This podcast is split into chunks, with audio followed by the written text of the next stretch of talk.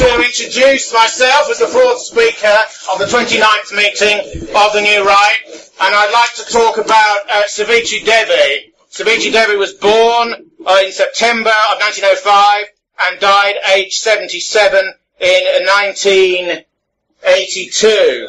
Now, Savitri Devi is extraordinarily radical and is amongst one of the most extreme and militant individuals that I've ever discussed. I've had talks about Julius Evola and I've had talks about Friedrich Nietzsche in the past. I've had talks about metapolitical and cultural figures who've overlapped with the radical right.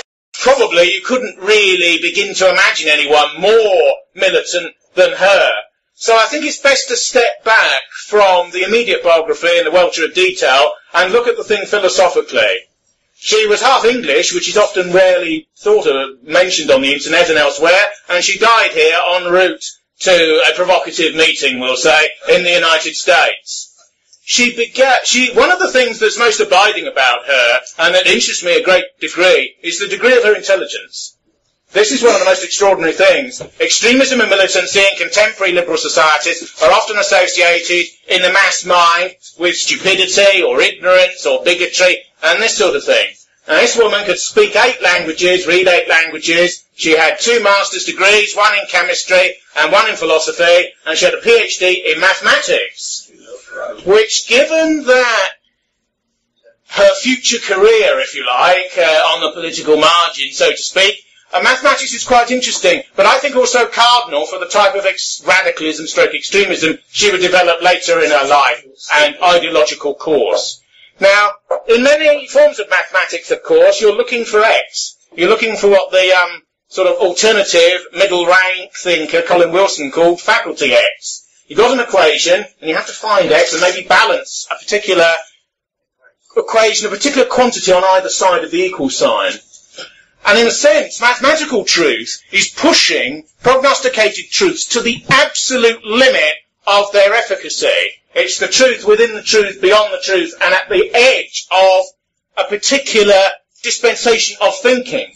Her idea, which may or may not have been drawn from her mathematical studies when she was a young student at the University of Lyon, was the idea that if you take various forms of equation and you make a, um, a graphic form, the idea is that the line which is penetrates the circle furthest away from the arc of a circle is the point of truth, is where X is in one way of looking at it.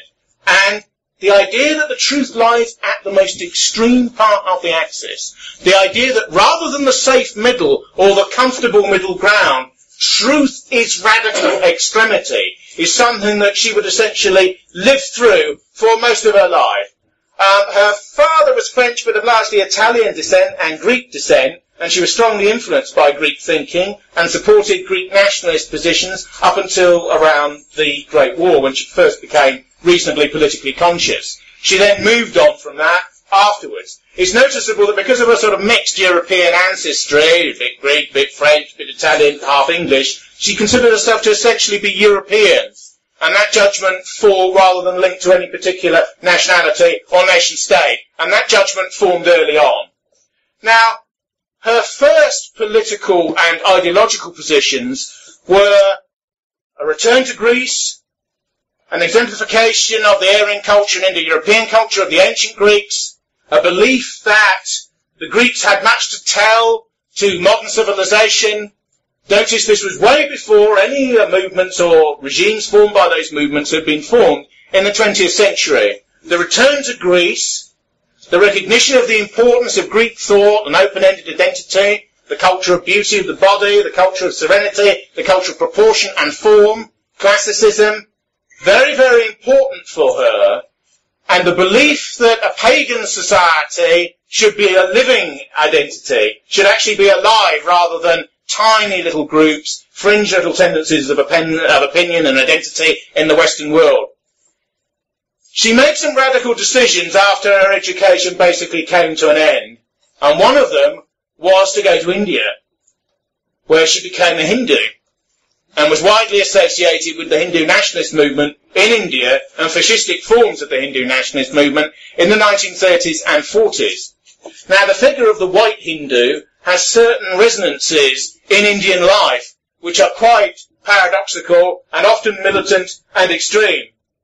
What Western societies do in relation to second and third and fourth world countries about which they know nothing, whilst professing to love and adore them to the end of time, is to take leaders who can be adopted and successfully acclimatized to the norms of a particular Western establishment. Black America's chosen leader of conscience, who now has a name, day named after him as a public holiday in the United States, is Martin Luther King. But other leaders like Stokely Carmichael and Malcolm X and Elijah Muhammad and these sorts of people are largely forgotten and deliberately moved to the side so that all of the light can fall upon quote unquote Dr. King. Similarly, in South Africa, Nelson Mandela has gone through a secular canonization, whereas the Pan-Africanist Congress, uh, militant communist cadres within the South African uh, ANC, militant links with terrorist organisations and the paramilitary and military wing of the ANC, Spear of the Nation, are all elided and removed. Hindu nationalist politics is largely seen for Westerners today through the retrospective prism of Gandhi, Gandhi's non-violence, Gandhi's pacifism, and Gandhi's desire to have the British leave India, as indeed occurred in 1948 when the Raj came to an end and when their flag was hauled down by Mountbatten. 47. But she looked for harder and more resonant individuals within Hindu nationalism. There's always been a Hindu fascism, of course, and uh, namely the RSS. And the BJP, which certain Indians within Britain secretly and behind their hands call the BNP of India, is a populist and democratic split from the RSS. It's also important to point out that all of these organisations were involved in enormous and subgenocidal communitarian violence at the end of the 1940s when the Raj came to an end.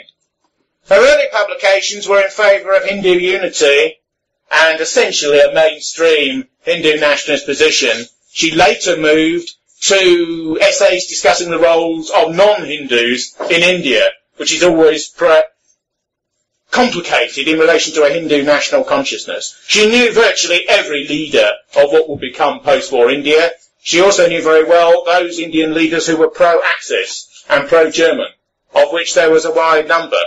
Bose, for example, and his paramilitary army, the Indian National Army, is almost not mentioned at all in British historiography of the Indian subcontinent at that time, partly because he led a militant subcontinental IRA against British rule and allied himself with Nazi Germany and with um, Imperial Japan against our interests. Very interestingly, in the last couple of years, documents have come to light where Bose was sentenced to death by the British Cabinet to be killed on sight by the Special Operations Executive or the SOE if ever caught in British gun sites because he worried us because he was aligned with core British state enemies at the alleged hour of decision for Britain in 1939-1940. The Hindu phase for um, Savitri Devi, Maximiani Portas, is her belief that there should be a living paganism rather than a dead one, and her belief in certain prime or Hindu beliefs, which are mainstream, completely mainstream in Hindu society and in the Asian subcontinent. The belief that Hinduism is a partly racial religion, the belief that whites or partly whites formed it, the belief semi-mythological to mythological to semi-actual, to be believed in the minds of tens and tens of millions, that certain tribes came down from the Caucasus, a certain number of years, thousands of years ago, millennia ago, created a caste religion within India whereby you can't breed with people outside the caste that you're in. This was later to completely break down and become endlessly confused. But these elements and these tendencies, the use of the fire wheel, the worship of the sun, the belief in polytheism of the most militant sort, which has one flame possibly behind it, a sort of secret semi-monotheism within a religion that appears to be anything but that. Her position in Hinduism is slightly complicated, and in some ways she's a perennialist like Evola, who called himself a Catholic pagan. If you want a religion as the basis of your political attitudes, if you want something that is you, what you consider to be absolute, or a system of belief, not Tony Blair saying, these are my views, what are yours? Not the views of contemporary politicians. If you want something that's absolute, and as she conceives it, things that people will live and die for and fight for in real historical time, you have to have things that are above and beyond man. You have to have things of metaphysical veracity and objectivism. In where theology merges in with philosophy, there's this idea of metaphysical objectivism, truths that are believed to be outside man and are taken as absolutes. The contemporary mind finds a lot of this uh, way of proceeding and looking at things extraordinarily difficult, not just because of the possible political and ideological and social consequences that can emerge from it, but also because of the mindset that it involves. When Evola talked about being a Catholic pagan, he basically meant that if you look into my face, you see ancient Rome. The name of his religion is Roman Catholicism, and to him he sees antiquity and the pagan world peering straight out of Christianity.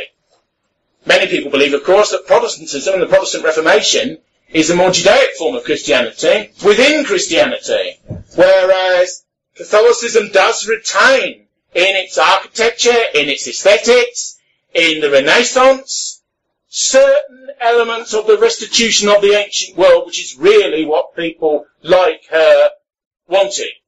The decision to become a Hindu is very, very radical and very absolutist, and at one level cuts you off from most white people, including quite white politically militant people elsewhere in the world. But one of the things that's rather interesting about her radicalism is the divorce between well, how the far right is perceived by much of the rest of the contemporary world and many of the people who've actually been uh, leading individuals within it. There is the view that the radical right exists only against, against other groups, against groups that it blames modernity and liberal, liberal egalitarian levelling for, against ethnic, racial, sexual and other minorities and so on. Her view, of course, is pretty much the other way round, in that these radical tendencies of opinion exist for things and by virtue of being for things very radically, you will inevitably disprivilege and move slightly to the side that which you don't really approve of. So there's a degree to which her desire for an absolute culture that was non-Christian and that was still a living culture that hundreds of millions adhered to shows the depth of her extremity and the depth of her radicalism. There's also a degree to which she was very uninterested in Mussolini's Italy, or Franco's Spain, or Salazar's Portugal, or movements elsewhere. There was a certain comment and there was a certain interest. But it's noticeable that when she later came to adopt the view that German National Socialism was the recrudescence of extreme paganism in the Western world, for man then and today and tomorrow, she came to that view unerringly because her viewpoint always goes for the most extreme and the most militant option. In some ways, she's, because her motivation is in many respects primarily religious, she's opposed to all forms of political temporizing. What's called populism is the desire that you meet people halfway with the predilections that they already have. Radical right parties in Europe and elsewhere go to the population after 60 years of liberal beliefs when virtually everyone has some sort of liberal belief system, no matter how marginal, even if it's only 2% of their beliefs. Populism goes to them as a political gesture and tries to hook the individual or group concerned and bring them into a more rightist, traditional, perennial, authoritarian, semi-democratic, uh, patriotic um, nexus and so forth. Her view is very much anti-political in one sense. She believes in going for the most extreme and the most radical option in all areas. If she wants to be a pagan, she becomes a Hindu. If she wants to be a pagan in political modernity, she becomes a National Socialist. If she's a National Socialist, she supports the SS as the most militant part of National Socialism. Always with her, the most extreme, the most radical option, but not as emotional fervour, although there is a certain fervid quality to her prose, that can't be denied, but almost with a degree of mathematical logic and forethought, whereby the most radical position leads logically and inescapably to all other positions. Now, why did she reject Christianity to, in such a militant way? Um, essentially because it doesn't accord with their nature, and essentially because of a view of both ethics and natural process. When the New Right was formed, quite a few Christian people came along early, and we had an Orthodox um, minister, or even a bishop, I think, uh, in the first meeting. Radical right groups that have a cultural struggle element, such as this one, nearly always have a split, where they're either designated as pagan and the Christians leave, or Christians and the pagans leave, or there's an uneasy sort of correlation between the two of them.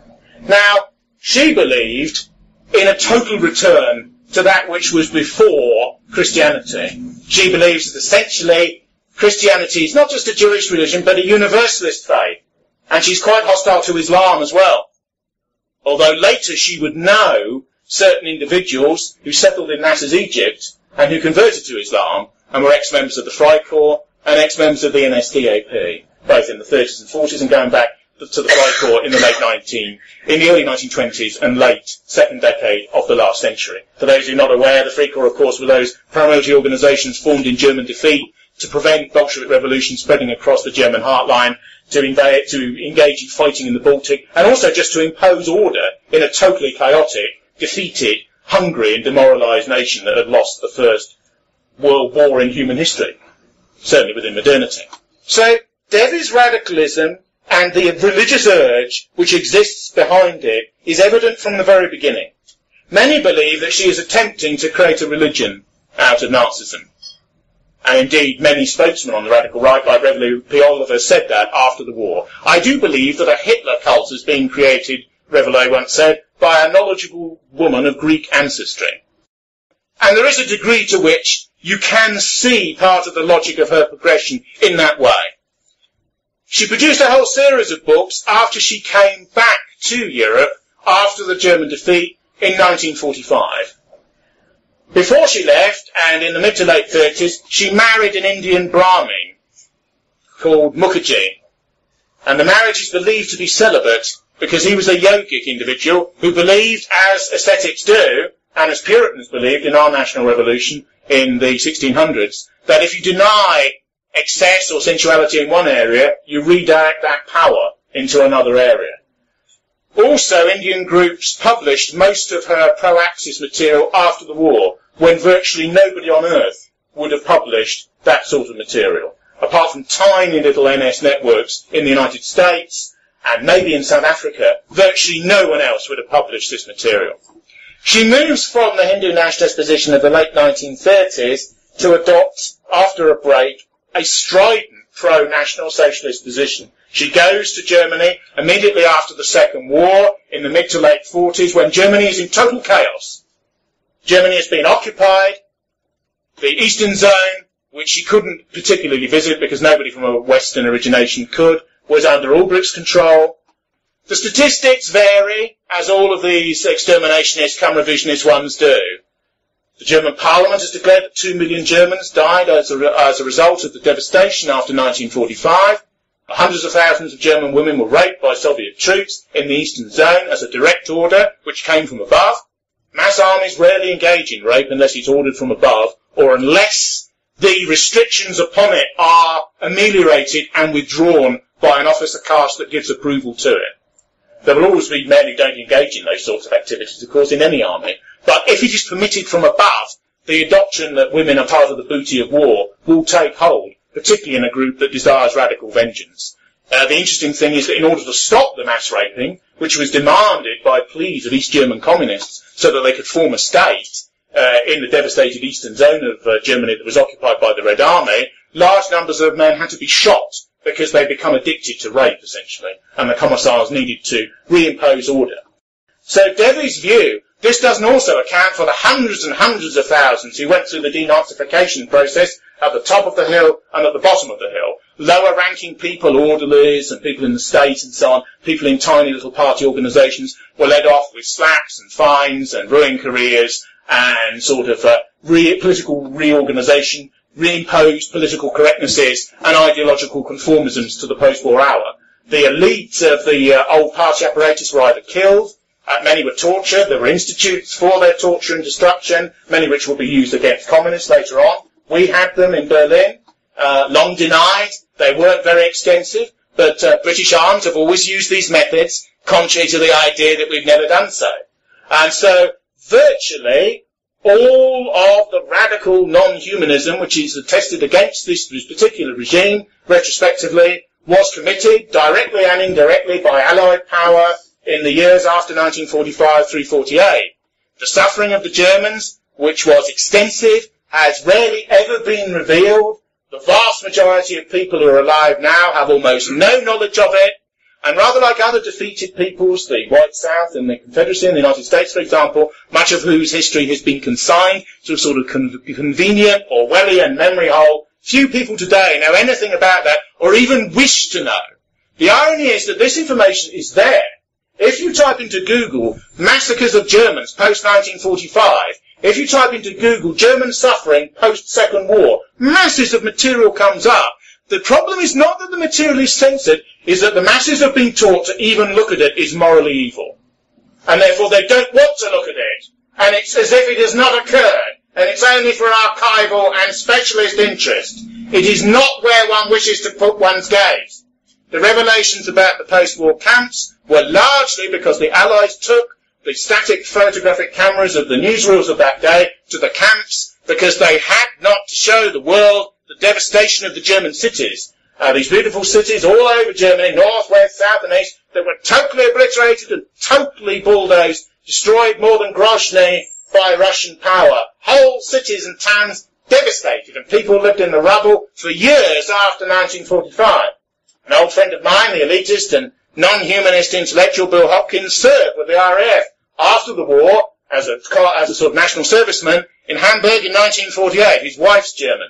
They had to pitch the RAF camp outside of Hamburg in the summer because of the stench of the bodies under the rubble. Because the smell of the corpses was so nauseating, they couldn't have the camp inside the city. Eventually, of course, what the Germans would do, and the German economic miracle of the post-war period, which sees the emergence of an economic superpower and a political castrati and pygmy that is frightened even of its own shadow in contemporary Germany, is rooted in these events. Don't forget many Germans had seen their society smashed to pieces twice, in 1918 and in 1945-46. So it's a sort of double whammy. Now you know why Germans don't want to put their fighters into Afghanistan and elsewhere. It's not because their cadres and warriors are afraid. It's because they, in a sense, have lost the spirit that was destroyed in certain respects in 1945.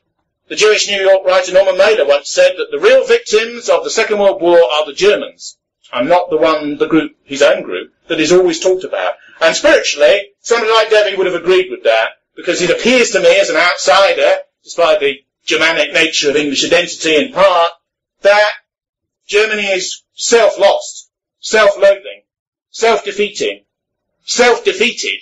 There's probably no nationality that hates itself more in life than the contemporary Germans. There are many films about the left-wing terrorism that emerged out of the 60s and 70s generation, which is seen as a revenge upon the fathers. Waves of hatred of young Germans directed against older and more elderly Germans because of what they did, or more accurately, couldn't be said to have done during the war. The irony is, is that Devi is such an extremist that she identifies even with the SS prisoners, even the SS prisoners who weren't in the Waffen-SS, but served in the camps. She regarded those as heroes of anti-humanist struggle, people outside time, beyond good and evil, struggling against titanic forces and going down gloriously and being martyred thereby. This is essentially a religious view, a powerful and primordial religious view. I see no mod- logical connection, but uh, I sense there, in Shia Islam, there's a ceremony where people beat themselves and mutilate their foreheads and this sort of thing, and it's a threnody and a paroxysm. And in a way, she considers these forms of political movements to be the white equivalent of that. That's what she sees it. The powerful primordial tragedy of the ancient world returned with modern technology in modernity. And that's why, in a sense, uh, her passion for the most hated regime in the 20th century, as commonly perceived, is primordial and against time. She went to Germany and distributed um, handbills, almost in a desire to get arrested. A couple of thousand largely cyclostyled leaflets of a pro-Axis and pro-restorationist and pro-Hitlerian type, and she was immediately arrested and tried and sentenced to four years, I think, um, but ultimately served the better part of two under the Allied controlled area. Don't forget, the French, the Germans and the Americans occupied one sector and the Soviets the other, and they're already splitting into two entities. As the West moved towards the institutionalization of a, of a secondary political class in Germany, led by mild, technocratic, administrative conservatives like Adenauer, who erected the, the post-war setup dominated by American power. Don't forget, there's large British bases and even larger American bases in Germany today. Germany is still partly an occupied country that can't entirely be trusted, even within the EU, even bound in so much. It still can't entirely be trusted, although the West long, in a way, wants a democratic Germany to be strong with them in Iraq, in Afghanistan and elsewhere. But Germany is paralysed and spiritually defeated by what occurred in the aftermath of 1945. Now, German suffering at the end of the war is not seen by Devi in the way that it normally is. You do sense by liberals who have a sympathy for the other side, such as James Bacque in his books about German suffering at the end of the Second World War, he in many ways is playing a humanist game. It's just he has a new section of victims, German women, German children, people who suffered in the rubble. In a sense, he feels sorry for them in the way he's sorry or feels sorry for legless Angolans, or he feels sorry for African AIDS victims, or he feels sorry for the victims of Cortez, or for the Haitian earthquake. Do you see what I mean? It's a new group about which one can have sympathise, and I can write and make a career out of sympathising for those who were regarded as untouchable before, and I'm a general humanist. She sees it very differently. She sees it as a suffering and a fire and a threnody which Germans should go through until they can renew themselves again in strength and in glory. And this leads her in her most famous, infamous and notorious book, The Lightning and the Sun, to essentially engage in the deification of Hitler.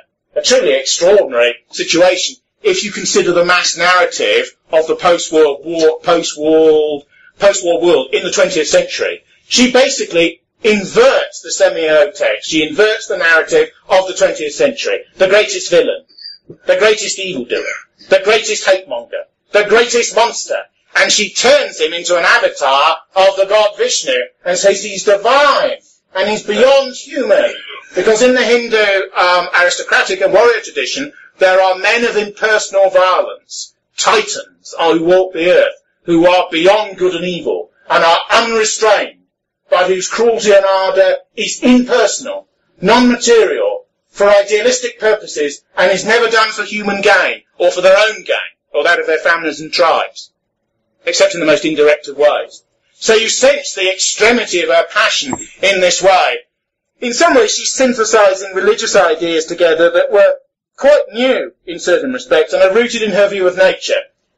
What's the difference between paganism and Christianity? Is it the worship of polytheistic gods? Many pagans actually believe there's one source and the gods are, are meta and goddesses are metaphors.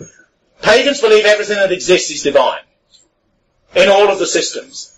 This means that destruction is divine as well as creation. It also believes that femininity is divine and therefore there's no problem with the masculine and feminine polarity in all things.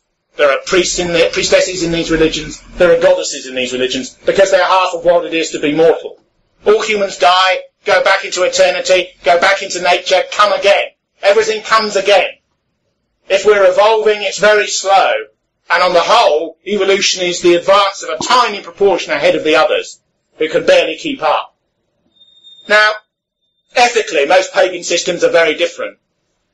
Paganism tends to believe in retributive violence. It tends to believe that if you push me, I'll push you back.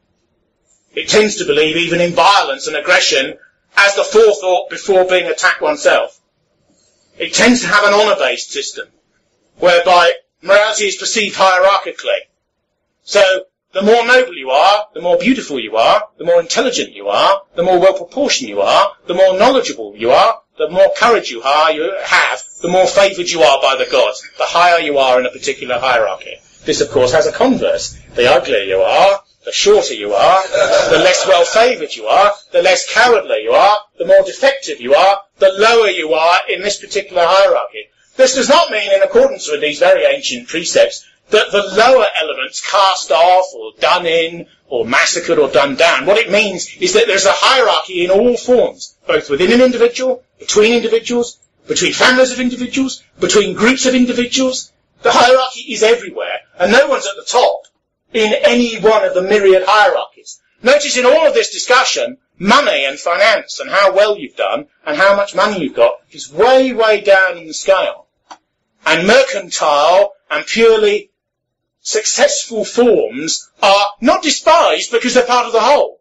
Every society has to have a merchant class, every society to has, has to have a small bit of trade and banking and so on. But the worship of money and the belief that life is based upon making money is the inverse of her view. And for most of her life, she lived as an ascetic. In other words, she lived almost without any property at all, and just stayed in the houses of some of the most notorious people on earth at that time. Some of them living in Egypt, some of them living in Paraguay, so under General Stroessner, some of them living in um, Argentina, um, Rudel, and Johann von Leers, I think, who converted, who I believe converted to Islam, and Otto Skorzeny, and these sorts of people, they were all her friends. And she lived with them in Madrid, and uh, she visited them in the United States later on, and she travelled all over the world on multiple passports, because she could use Devi, she could use Mukherjee, she could use her mother's maiden name, she could use her Greek nationality, Increasingly, she became banned from country after country. after the publication of Lightning in the Sun, I believe she wanted to visit John Tyndall, um, who's widely known, of course, as essentially the founder of the British National Party. John Tyndall, who was in the National Socialist movement a long time ago, was an old friend of hers. He used to say, they just want to keep out a little inoffensive Greek lady who's a friend of mine. But in actual fact, it was Savitri Devi, really, you know. That's what he used to say to the BBC when they came asking.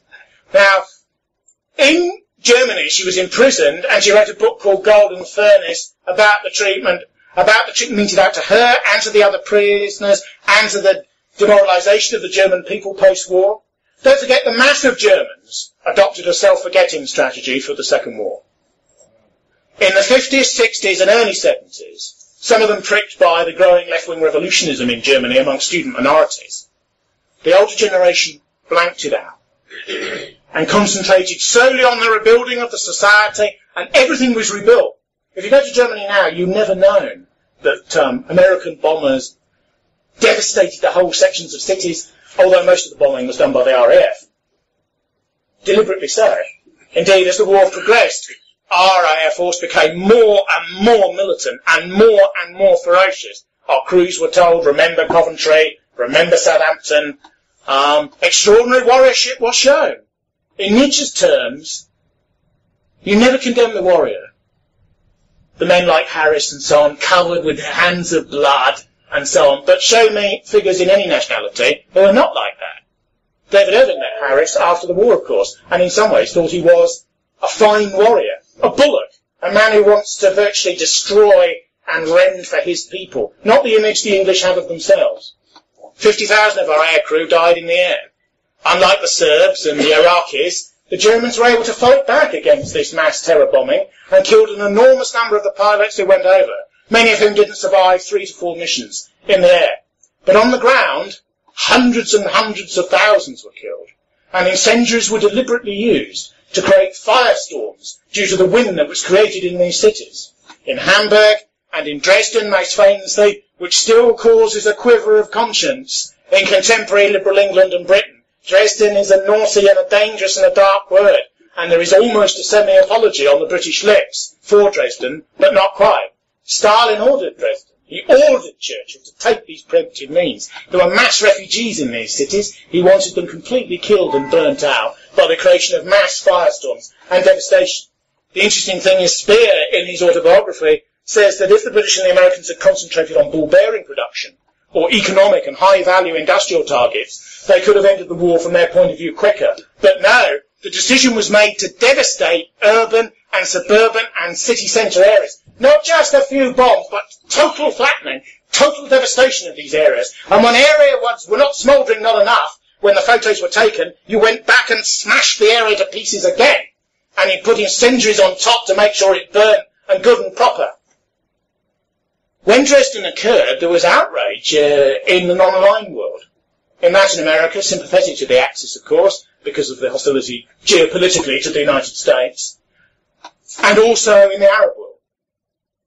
And there's an interesting thing occurred, which Irving reveals in his book Dresden, Apocalypse 1945, the later and the earlier editions. This is that the cabinet, the war cabinet, which was Tory, Labour and Liberal, don't forget, tried to force responsibility uh, for Dresden onto the RAF High Command. That they, in their excessive zeal to conduct the war in the air against the Axis, the idea which Orwell uses in 1984 of Airstrip 1, that Britain's an unsinkable aircraft carrier to devastate Europe, flying bomber after bomber from our territory. Um, the RAF were going to be blamed by the political elite. The RAF leadership made the politicians sign a declaration that they had ordered Dresden and that they were responsible for it. Because the warriors will not take the responsibility for ordering these things. They enact it on behalf of the political class in most Western societies. And the interesting thing is that the devastation of Middle Europe, which is part of the current malaise and part of the modern crisis that we all live in and that exists around us, is the crucial issue for our civilization in the 20th century. What it's led to is self-hatred and cosmic and spiritual defeat on almost all levels. Caucasians, broadly speaking, are taught to loathe themselves almost more than any other group. And there's a degree to which it all results in these events. In a 20th century version of what Joseph Conrad, in relation to the scramble for Africa and the Belgian um, occupation of the Congo, called the heart of darkness. But the heart of darkness in the 20th century is these events. And Devi went straight into that heart of darkness by religiousizing, by hypostatizing, by making an absolute of the things which are considered to be the worst elements in the modern West. The modern West is now defined by tolerance, by inclusion, by egalitarianism, by hostility to everything that those previous governments represented. That is the definition of citizenship. That is the definition of personal morality. That is the definition of being a modern Britain. The political class and the media class of today would say that anyone who does not accord with that is actually a traitor, not to a particular ideology, but to humanity, and to the mainstream and common mean of what it is to be human. This shows you that many people will not assert themselves if they believe that assertion to be wrong. Millions and millions of our people don't agree with what's happened to this country since 1948, but they feel traumatized about doing anything about it because of the aftermath of these events and how they've been formed into a narrative in relation to almost everyone who grows up now. I had a chat once with a 26 year old who'd been to Hackney, a comprehensive in Hackney where the whites were about 50%. And he said, I said, what did you do in history? He said, we did black studies and slavery. We did the Holocaust and the Shoah and Western guilt, and we did a bit about British history. Sort of residual third. So increasingly large parts of Western pop- populations, and it's more acute in Germany than anywhere else, and spreads out from the centre of Europe, grow up with funk, defeat, self-hatred, the belief that one is descended from nationalities that are amoral, that are immoral, that have produced the most satanic events of the 20th century. No other nationality feels this way. No other people feels this way. Putin's partial, complicated, and revisionistic reinterpretation of Stalin is all about making sure that the Russians don't adopt that tack. Even though he massacred millions of Russians inside Russia, he will still be slightly heroicized as a martial leader, whilst allowing Solzhenitsyn's works to be studied at school. What they're doing is dialectical. They're not allowing their past to focus upon them in the way that the Western media would perhaps like them to and say, look at what you did. Look at what you should be responsible for. You should hang your head in shame forever. And it's interesting that probably of all the nationalities, there's few Italians, even people who are fundamentally opposed to the government which existed in the 20s and thereafter, who feel about their own nationality and the pitilessness of their own honour and glory the way that contemporary Germans do. Most of the contemporary Germans I've met, apart from hardliners and residual anti-system types, if you like, are traumatised by guilt. Live with the guilt in a sort of cosmic way. The Germans have a strong metaphysical postulate. They're not empiricists and semi-relativists relativists like us. They don't think heuristically. They don't make it up as they go along. A German always wants his theory first and then he thinks from the theoretical propositions in a sequential way. And if you put before a people the view that they were right to be defeated, and that the firestorms of their cities were in a sense part of their immorality of purpose for which almost semi-divine punishment was meted out, which is some of the cultural register that does exist, you will find a growing generation, one, two, three generations, of people who loathe their own civilization to such a degree that a few of them will take arms against it, which is what Baader-Meinhof and the other groups were. There were people taking up arms against their own civilization from within it, in accordance with doctrines that they had been fed in relation to the aftermath of the last war. Now, Devi's basic political books are The Lightning and the Sun, which deals with three historical figures, Genghis Khan, Akhenaton, and Hitler. She sees the one as a man of peace and the sun, another as a warrior and killer without any greater idea, and Hitler as a sort of a god and a devil combined, as a sort of Superman outside history. He is against time. He is sort of inhuman. He's considered as something semi-divine. The irony is that, of course, that is how he's perceived in Western culture. The number of films, the number of plays, the number of ideas that feed on him, retrospectively as a sort of force, as a force of negation, as a force of anti-divinity, because of course in a dualist system, evil is very powerful, and the idea of the diabolical is extraordinarily provocative and interesting, and he's presented in diabolical colours. Indeed, there is nothing more diabolical. So in a way, her configuration and her spiritual cosmogony and that which has occurred are identical in the way that a photographic negative and a photographic image, or positive, is the same image, reversed the one from the other. She has the absolutist view, albeit in reverse, of the contemporary society about him and his dictatorship. Virtually no one else in the rest of the world. He's lived under Mao, he's lived under Ho Chi Minh, he's lived under Choibalsan in Mongolia, Stalin's protege, he's lived under Stalin, he's lived under any Pol Pot. None of them have the view of their own nationality demonically transfigured and embodied by one individual in the way that the Germans do. And in a sense, their attitude towards their own re-education and indoctrination post-war is religious. They had a post, pre-war adoration of the him and his regime that was semi-religious, and they have a post-war diabolical instantiation and demonization of the very same things, which is almost semi-religious, both ideologically and in its fervour and in its ability to affect people. I certainly believe that the West will never revive until these events are internalized and overcome. Nietzsche talks about self-overbecoming, the idea that you take pain and loss and grievance and agony, and you supplant it, and you rise above it, and you take it into yourself, wash it, and turn it around, and step through it and beyond it. It's a warrior attitude, essentially, applied to civic, mental, and other factors. The only reason that we are, as a culture, in the state that we're in, is because of the way in which we think, have been taught to think, and the morality that most of our people have imbibed. Our people could be incredibly strong and incredibly militant if they stepped forward out of the quagmire of moral guilt about events which it's paradoxical now extend way beyond Germany. The irony is that the entire West has partly indoctrinated itself to feel responsible for things which people in certain nationalities, British nationality for example, Russian nationality, not the same, American nationality, had no physical responsibility for, and even destroyed retrospectively, the governments alleged to be responsible for these actions. So you have this strange situation where the United States has enormous quasi-religious memorials to the Shoah, which are quite theological and sort of theophanic. I was in Miami about this time last year, and there are enormous memorials to the Shoah in Miami. Enormous memorials the hand in the centre of Miami with the bodies falling from it, which is the Shoah Memorial, is as big as a quarter of Trafalgar Square and is a place of worship, sort of reverse worship.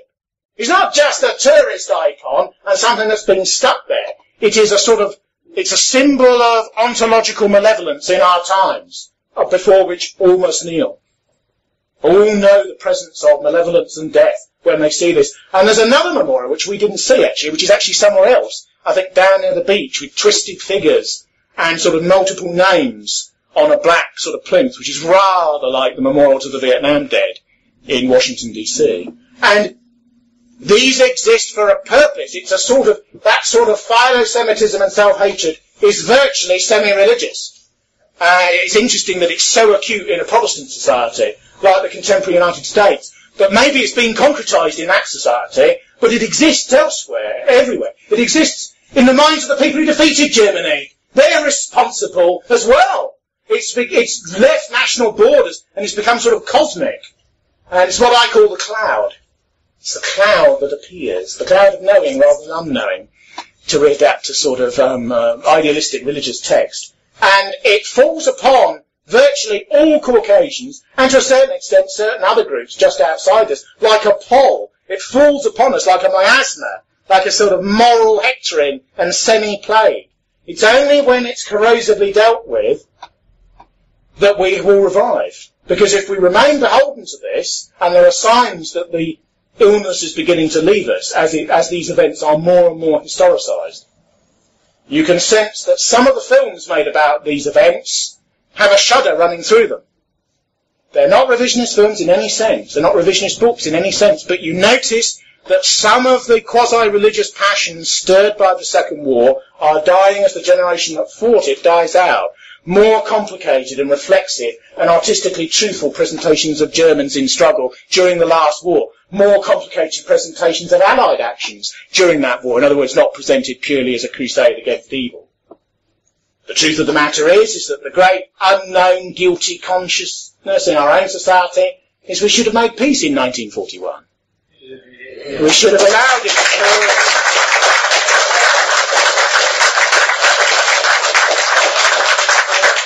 We should have turned towards ourselves and towards our empire. We should essentially have art taken the deal that in a roundabout sort of way he was basically offering us, which is that he dominated Europe and we kept the empire. After the war, a few figures, A.J.P. Taylor, yes and no, yeah. David Irving, yes, Maurice Cowling, yes, Professor Charmley, yes, a few people, most of them historians, not all, have said these things. But no politician will say them. No politician will say them. And yet everything about this society has been semi-blitzed and destroyed as a result of the choices that were made then and the morality that's been erected upon the nature of the choices that were both made and not made then. The importance of someone like Devi is her extremism because she is unafraid. She was disappointed that she wasn't given the death penalty for distributing these handbills in Germany. Because you see, she's a martyr. It's a sensibility that, in a sense, people are so far away from now, they can't even begin to understand.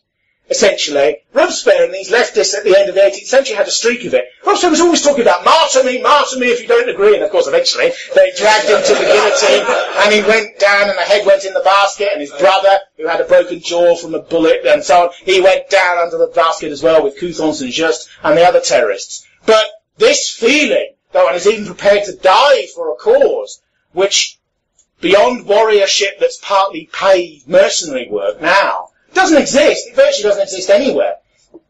It's truly extraordinary. And in some ways it takes an outsider like her, a woman who goes to India and becomes a Hindu, who rejects Christianity, who's a fundamentalist pagan, but notice how many bridges she's crossed in relation to Western normality, just to do all that. It's almost the energy that that sort of arcane and slightly occultistic path of extremity will lead you to that adopts a woman, that allows a woman like this to adopt these sorts of positions. I think the reason why a lot of these elderly SA and SS and Wehrmacht and bureaucratic people who'd served the government and other allies in other countries who felt totally demoralised and totally dispirited and were totally crushed, many of them post-war, many of them were the pariahs, the pariahs of pariahs of post-war life. What they saw in her, and she was an outsider really, even in relation to them, what they saw in her was somebody who defended them morally. That's why they responded to this little Greek woman in the way that they did, because she defended them morally, when they regarded as the worst people of all, you see? And that's probably the extraordinary thing, that she affected this sort of ethical reversal, because what's gone on is more than propaganda. Enormous propaganda now about Iran in the Western media. You see it everywhere. What are they doing with those plants under the mountains? Are they a threat to us? We need to take action. Uh, neutrality is objective traitorousness. We need to take action. Blair said at the Chilcot inquiry that any country that crushes, that face, that worries us, any country that sort of causes us concern, we must crush it, crush it down. with mass bombing and American power, and we're their auxiliary. Uh, this rather shakes liberals, you know, um, because people like Blair is a believer. Blair's a believer in his liberal system. And that's why the taint of immorality, the taint of political Satanism, the taint of evil has been projected onto people who have radically European views.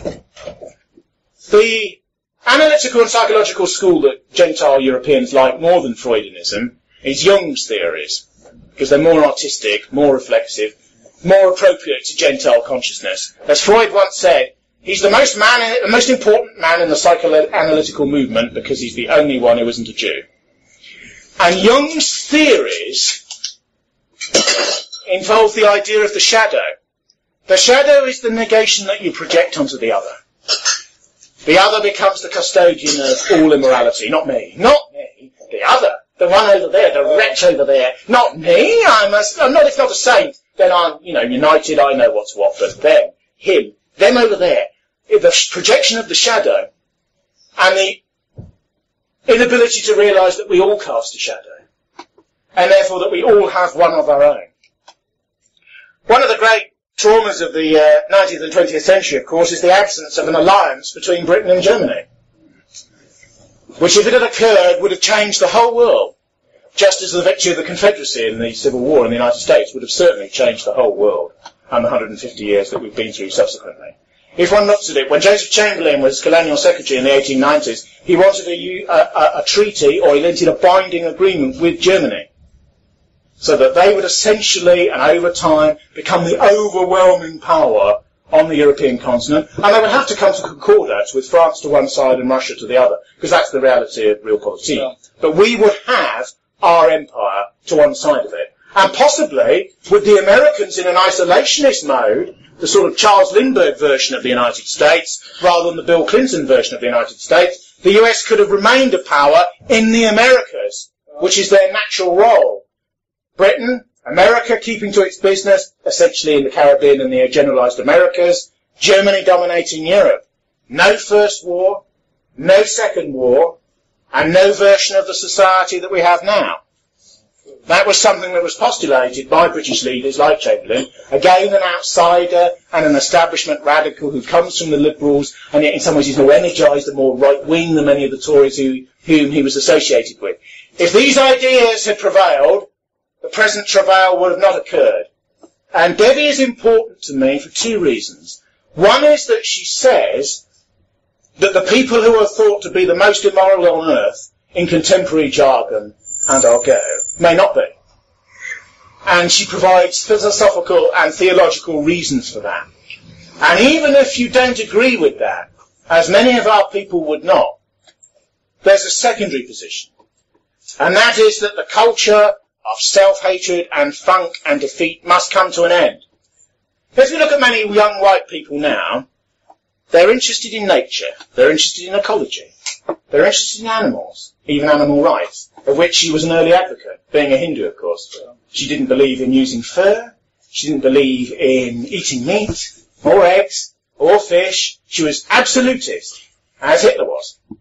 All vivisection was banned in Germany and the most green and ecological laws were just passed. Business had to obey them. They were just passed. There was no discussion. And they worked around them, you know, as businessmen always do. But primordial green uh, views were passed. Enormous forests were planted around German cities and so on. The interesting thing is the emergence of the Green Movement in post-war Germany, which taps culturally to the left, because communism can't exist in West Germany because there's an invidious communist state in East Germany. So leftism takes a green form in West Germany. And yet green ideas are not left-wing. Deep green ideas, as they're called, are primordial and pagan, insert with a small p, and very, very right-wing. She wrote a book called The Impeachment of Man, which is, again, because she's always so extreme, one of the most extreme vegetarian, uh, she wasn't a vegan technically, but quasi-vegan works that you could ever imagine. Uh, I remember once when I was 18 sitting a film, watching a film called Animal Auschwitz, which is a film by the Animal Liberation Front. It's an illegal film. It's an underground film. An Animal Liberation Front was formed in relation to a book called Animal Liberation by the Jewish University professor from Australia called Peter Singer. and which is a totally other debate, and we won't get into that. But the interesting thing about the ALF is I think the ALF was founded by Ronnie Lee from Leeds, or he was certainly instrumental in creating it, or one of its leaders, because it was an anarchist thing that didn't have a structure of leadership formally. And he said that fascists or extreme rightists were welcome in the Animal Liberation Front, as long as they didn't bring their politics into it, which is a sort of strange way of putting it, really. But everyone knows that in those animal, in those movements, in those alternative and countercultural verities, there are interconnected right ideas. And one of her most interesting attitudes towards National Socialism is the belief that there are two forms of it. There's the exoteric form that the masses understand, which is a particular group that's responsible for postmodernity. And one doesn't like in an a priori way, certain attitudes towards nature, hierarchy, militarism, extreme patriotism, semi-worship of the state, but the nation and the state are considered to be contiguous, um, hostility to modernism in art, green ideas, and so on. But there is an inner, those are the views that, when they're viewed in a very negative way, the present anti-fascist society has. It's all negative, they don't like persons of colour, they don't like homosexuals, they don't like this, they don't like that, they were eugenicists and dysgenicists, da-di-da-di-da. She also believes and posits the idea that there was an inner version. And that is the achievement of something that's beyond man as he presently is. And this is the idea of the Superman. Now, various academics such as Goodrick-Clarke have expatiated at great length about the occult roots of National Socialism and pagan and magical ideas, irrationalist ideas, objectivist philosophical ideas which are theological and regarded as irrational by contemporary modernity. Don't forget, these sorts of notions act upon the will. Bernard Shaw, the left-wing Nietzschean and playwright at the beginning of the 20th century and Fabian idealist, said that a man with a crucial idea is worth 50 other men. And essentially that is the fact. The reason the Islamic world is so strong now, and the reason that sub-rights, even underneath their hostility, have an attraction to it, is because people are prepared to believe and kill and die for their beliefs. And that gives a power. It gives a power. It gives a resonance. When Blair says that we're prepared to fight for tolerance, I'm not prepared to fight for tolerance. but I'm prepared to fight for the people that existed on this island before me. And I'm alive now, and I'm a continuation of that. So one is prepared to fight for certain things and not for others. And I think that will, identity, spirit, and idealism in a woman who will be considered to be essentially insane by mainstream modernity, I mean, let's not uh, beat about the bush, um, is very instructive because in her sort of messianic post-sanity, there lies a redemptive element. Um, I've always been an extremist ever since I was very young. That's quite unusual. You know, my father was a bank manager. I came from a very ordinary bourgeois background. When I was 18, he said, keep your head down, son. Never get in the papers. Never do anything that will cause any trouble. Never do anything that will cause people to dislike you. And spend your entire life making money. That was the advice I was given. And I'm not demonizing him. He's a representative of thousands and thousands of other people saying exactly the same thing. And I have never believed that that's what life is about. I've never believed that that's what life is about. Life is about death. I'm essentially a religious person in an atheist age. The religions of my society have collapsed. That's why I'm an Nietzschean, you see, because you begin to rebuild from yourself, because there's nothing else left. There's nothing else left. And with somebody as extreme as her, even I don't concur with necessarily all of her views, the power and the purity and the obsessionality of her religious belief in the redemption of this civilization is very instructive and very revealing and is a sort of moral dynamite in comparison to everything that's taught in every school and every college and every university now. I'll leave you on this thought. I remember that film that French film about the men who carry the nitroglycerine across the desert, oh, yeah, wages of fear, and the slightest bump and the slightest crevice, and there are some tiny pittance of a wage for doing this, you know, from some pitiless boss who never really appears. And they're there in the sun and the heat and the dust, and the slightest thing can cause the thing to blow up, and they're sort of They've got the courage to go on because they must go on, because to stop is to be defeated by the thing, and it might go off then anyway. And you keep on going, and you keep on pushing. And I personally think that she's a redemptive sort of acid or alkaline solution to reverse it, to everything you've been taught, and everything that your history teacher said to you at pre-A level, and everything you see on the BBC. It's, her sort of work is like watching the news on the BBC, attacking the TV with a hammer, then attacking the cathode ray oscilloscope inside the TV, a pre sort of, um, those ones that you hang on the wall, and then seeing that blow up, and then kick the, kicking the cathode ray oscilloscope round the garden, and then getting some boffin in to reconstitute it in a totally rewired and completely different way, as if the Germans just didn't can- conquer the Channel Islands, but had actually won the war. And you turn on the set again after having smashed it and gone through this extraordinary sort of convoluted process of reorganisation, and you sit there and you watch the news and it's a bloke in a German uniform and you think, what is, what is going on? And that's the sort of um, kinetic and sort of silent film, sort of Eisenstein in reverse that she sort of creates. She's, it's like, um, it's like the coldest of cold baths after liberal wetness and warm-heartedness for so many years. You know, it is a redemptive tonic. There are various fringe groups about which academics like Goodrick-Clarke make a good career postulating that, you know, that the, the, eclipse of the sun is a new swastika and there's a dark sun and these groups are out there and she's their priestess and she's a, a sort of source of semi-worship for them and so on. And if you go on YouTube, there's pictures of her and accounts of her speeches and writings and so on that call her a daughter of the black sun. But she is very, very interesting because she has taken the tiger by the tail and twisted it around. And if you want to morally shock the people who are alive now, don't introduce them to Tarantino's films. Don't introduce them to Sarah Young's pornography.